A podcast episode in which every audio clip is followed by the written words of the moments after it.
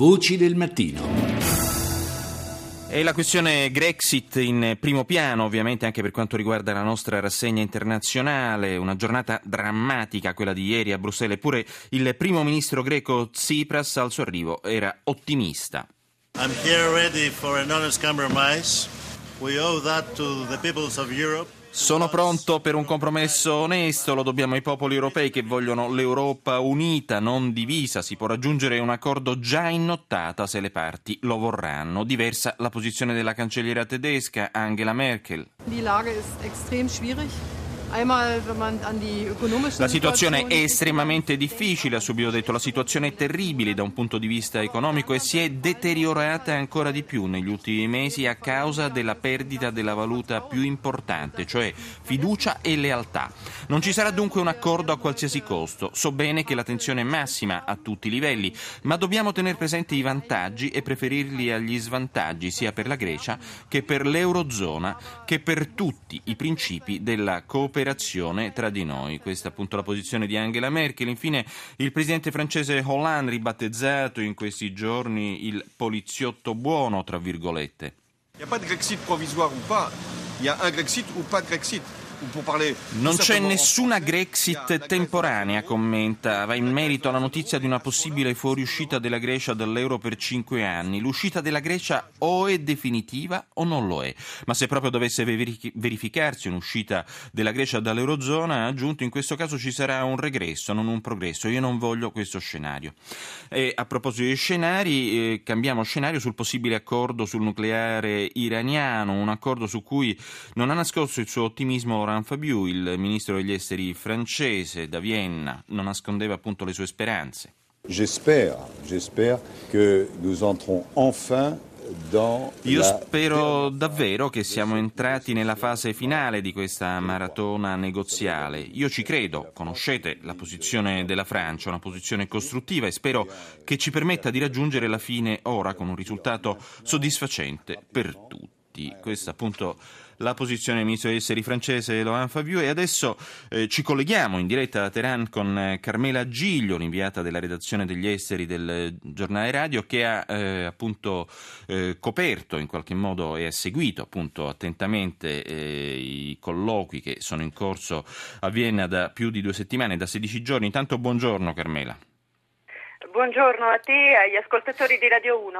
Allora, questo accordo eh, sembra essere veramente ad un passo. Dobbiamo aspettarci un annuncio entro oggi o eh, pecchiamo di ottimismo?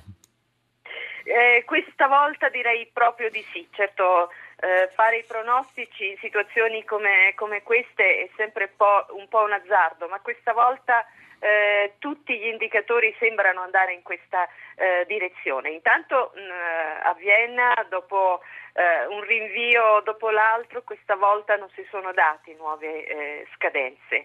Eh, a Vienna sono arrivati tutti i ministri degli esteri del gruppo dei 5 più 1 e c'è eh, è rimasta la, la, Mogherini, alto rappresentante della politica estera dell'Unione, naturalmente i due duellanti eh, Zarif e Kerry che sono rimasti inchiodati lì per più di due settimane incontrandosi praticamente tutti i giorni. Eh, qui a Teheran ieri eh, ha parlato, ieri sera, ha parlato il presidente Rouhani che ha detto eh, non siamo proprio in cima alla montagna, eh, manca ancora eh, un passo, ma ci siamo quasi. Eh, in ogni caso noi iraniani abbiamo, fatto, abbiamo la coscienza di avere fatto tutto quello che era in nostro potere eh, per il bene del nostro popolo. Queste parole di, di Rouhani che esce su questo tema per la prima volta allo scoperto dopo molte settimane, quindi anche questo può essere letto come un segnale che questa volta da Vienna arriverà una virtuale eh, fumata bianca che qui eh, aspettano tutti, aspettano tutti i settori, forse con, con ehm, obiettivi eh, e ambizioni diverse, ma di sicuro aspettano tutti i settori della società civile, così come eh, del mh, variegato panorama politico iraniano. Quali sono gli ultimi nodi da sciogliere? Gli ultimi nodi sicuramente riguard- sono, sono uh, politici ormai, non, non, tecnici, visto che la parte tecnica è stata di fatto uh, esaurita. eh, riguarda soprattutto la richiesta iraniana di, che non riguarda direttamente il dossier nucleare, cioè quella di togliere l'embargo sulla vendita delle armi.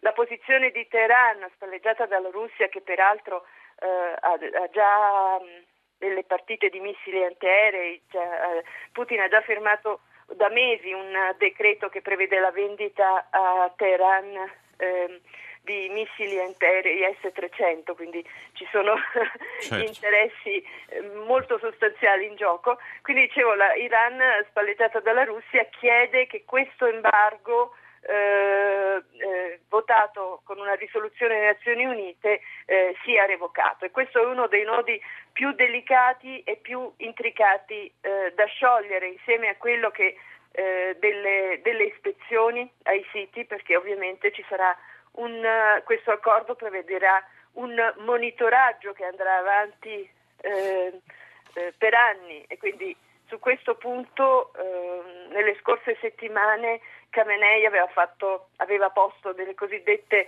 linee rosse, cioè ha detto no d'accesso ai siti militari sì. che mettono in gioco la nostra sicurezza, quindi questo era stato uno dei punti più controversi che ancora non è stato sciolto del tutto. Certo. Bene, grazie a, te, da, a Carmela Giglio, ricordiamo la nostra inviata, l'inviata del giornale radio da Teheran, grazie per il tuo contributo.